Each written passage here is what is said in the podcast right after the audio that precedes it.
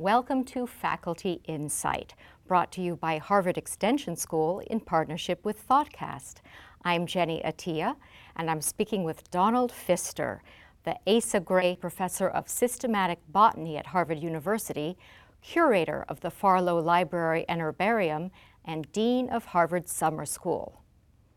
Don, it seems that your first love is for the fungus, but you've also reserved some of your attention for the forests of New England. In fact, you teach a course on this at Harvard Extension School. How far back does our knowledge go of these forests? Well, I, th- I, think our knowledge begins with the idea that New England was at one point completely uh, scraped of forests and land with the uh, the glaciation that occurred in the Pleistocene. And then forests began to move back into New England. And we know a good deal about the composition of those forests based on um, what we can tell from the fossil record. And those fossils are primarily in the form of pollen. So one can go out and collect the, the pollen, uh, place it, and know what those forests were like in the past. Apparently, in about 1600, 96% of New England was covered in forest? That's right. But in many parts of New England, of course, there were uh, the Native Americans, and the, the Native Americans uh, were using forest products, uh, were in some cases burning uh, areas in the forests. So 96%, uh, but uh, with interruptions on view at Harvard's Fisher Museum in Petersham, Massachusetts, are an incredible set of dioramas which depict the change over time of New England forests. And thanks to the Harvard Forest, we're allowed to see these dioramas. For example, this one, dated 1700, represents an old growth forest as it would have appeared before European colonists settled in the area. Don, can you describe the kinds of trees we're looking at here? The types of trees are beech and maple and oaks. And as you look across the diorama, you'll see that there are some large uh, trees. There are also significant understory, lower trees within that uh, landscape. Uh, there's a sense that there's an opening in the center of the diorama, and that might represent a tree fall. The European settlers did begin to move in, of course, and they began to cut down these trees in the forests to make houses, make room for fields, grow crops. And of course, the forest began to look a bit more domesticated, as we can see in this second diorama. What happens when this forest starts to become more tame? Well, it becomes tame in the sense that the, the trees are confined to smaller areas it becomes a, uh, a, different kind of ecosystem. It's much more fragmented, uh, pieces of forest scattered around. But uh, let me ask you a question. Have you ever dug a hole in a New England field? Have you ever dug and, and tried to turn over the soil? I've contemplated fields? it, but not done it. You've not Is done it. Fair? What do you think you would find if you did this? You find rocks. and uh, one of the things that New Englanders found fairly quickly on was that it was just full of stones and rocks. And that's partly uh, has to do with the geology of the area, having had this glaciation and deposits of material uh, with the glacier. So the soil was not very good.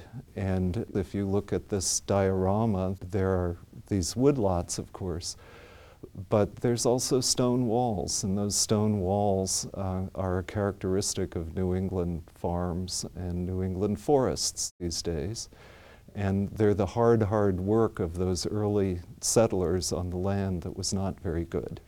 What's interesting, Don, is at the same time that these farms were opening up in the Northeast, moving into the forest, technology was opening up opportunities in the West the Erie Canal opened movement from the east to the west in 1825, I believe. Right. When we begin to tie together this idea of uh, the farms themselves not being very uh, sustainable, and then uh, the discoveries in the West. And as we move west, there uh, are deep, rich soils. Farming is much easier, uh, fewer rocks and fewer uh, of the obstacles in New England. And so uh, the Erie Canal is a good example of people being able to move west, but also goods being able to move from the west to the east. So in a sense, the, the heartland, this opening west, was provisioning uh, the east with food, with materials, uh, opening forests in the, the west as well for exploitation. This slowly leads to the abandonment of these farms in the Northeast. And these plots that had been cleared of trees end up fallow. They are uh, fallow in a sense, but it also opens up a very new habitat. And that habitat is uh, one that will support trees that can live in direct sunlight and we see this today. If you travel down a road in New England, the edge of the road is filled with white pine.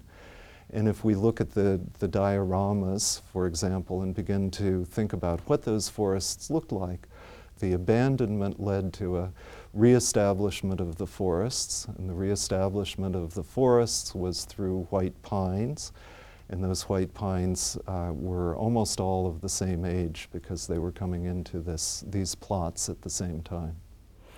Eventually, people noticed that these trees had value, and they thought, oh, let's cut them down.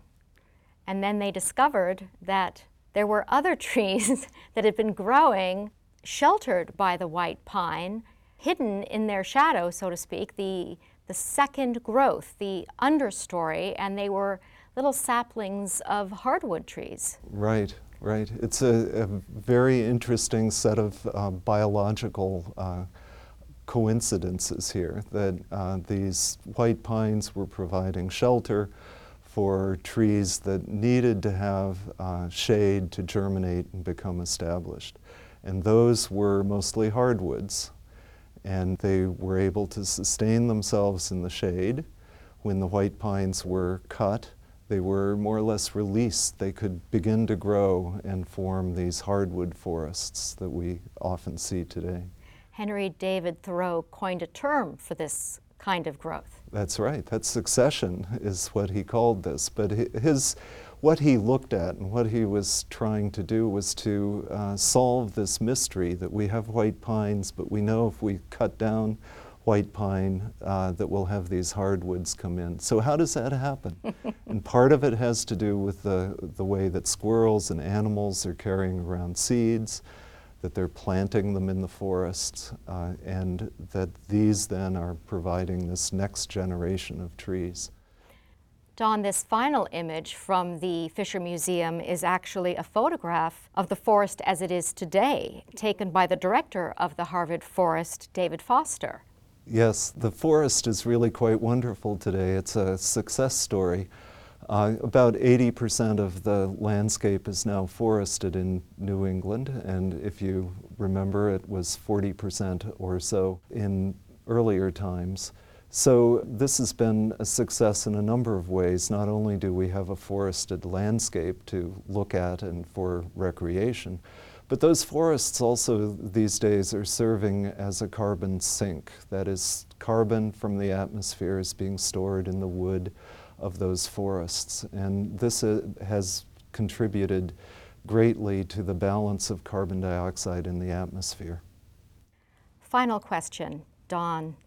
Knowing what the challenges are for forests today in New England, where do you project they will be, say, 50 years from now? Well, I think we'll uh, still have a forested landscape. I think that in much of New England, uh, we'll be thinking about management practices that allow us to use timber and responsibly use the forests as they have grown back. I think that we do have to think about climate change and what the distributions of these plants will be in the future. Don Pfister, thank you very much for your time. Thank you. You've been listening to Faculty Insight, brought to you by Harvard Extension School in partnership with ThoughtCast. I'm Jenny Attia. Thanks for joining us.